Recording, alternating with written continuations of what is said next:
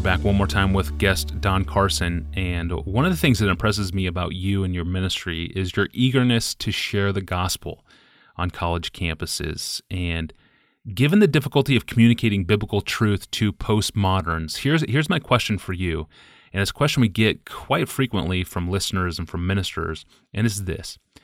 Is it possible to explain original sin to an audience of non-Christian college students without appealing to biblical evidence? How would you do it? Where would you begin? And do you sense this challenge yourself? The hardest thing to get across on a university campus today is the nature of sin, by far. If if you start talking about the Trinity or the Incarnation or the resurrection of Christ, and you explain as best you can in the time you've got what you mean, then the people who are biblically literate there will say, oh, is that what Christians believe? Well, that's that's pretty weird. Uh, but yeah, yeah, I understand what you're saying, and they're, they're not going to push back on it particularly. Um, the people who ask the hardest questions at those sorts of meetings are not the non-Christians. They don't know enough to ask the, the, the tough questions. They're the Christians who show up and then try to use that f- forum to get their theological questions answered, you know, um, which is not the best forum.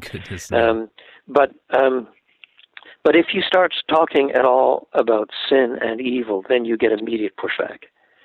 To my mind, one of the best ways of tackling that is to begin with idolatry. Uh, idolatry involves betrayal. It involves the de-godding of God. Begin with the Bible's storyline, and God made us. And because he made us, therefore we owe him.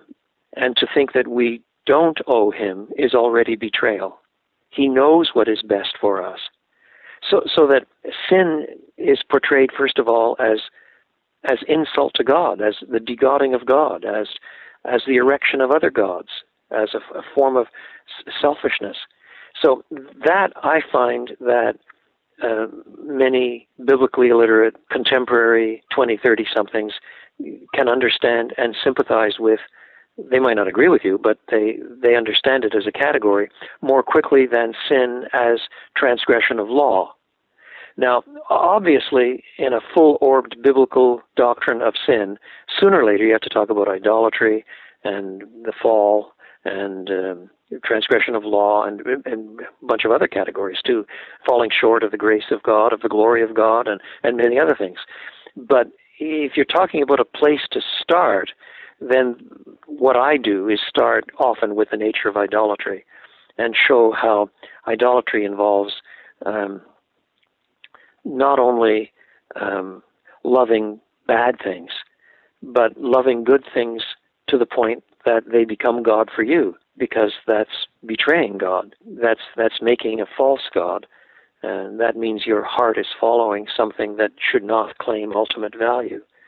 And so to begin, I mean, I've often preached Genesis three in university campuses, and and uh, the people who give me most stick for it are rarely the non-Christians. They, they they see the point right away. It's sometimes the Christians who want me to answer all of their technical questions and miss the big storyline.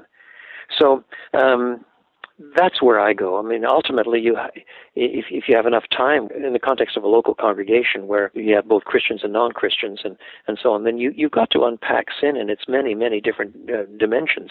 It's helpful, too, to give some books to people. Um, Cornelius uh, Plantinga's Not the Way It's Supposed to Be. Uh, for serious readers, is not a bad place to begin. The the book of essays edited by Robert Peterson and uh, Chris Morgan called Fallen is not a bad place to, to begin as well, if you're dealing with people who are serious readers. Um, but for people who are biblically illiterate, those books are, are usually too advanced. And in, in, in my view, it's it's better to start off with Bible studies that get people into the text and, and see how see how the texts uh, portray the glory of God himself.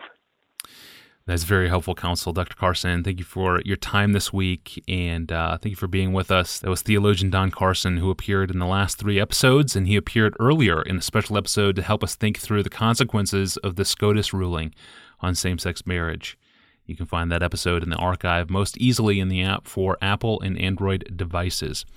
And for links to the app and for really everything you need to know about this podcast, it can be found online at desiringgod.org forward slash ask Pastor John. Well, tomorrow is Friday, and we will hear from Matt Chandler and his wife Lauren about the challenges of living out God's design for marriage in today's world. I hope you'll tune in tomorrow. I'm your host, Tony Reinke. Thanks for listening.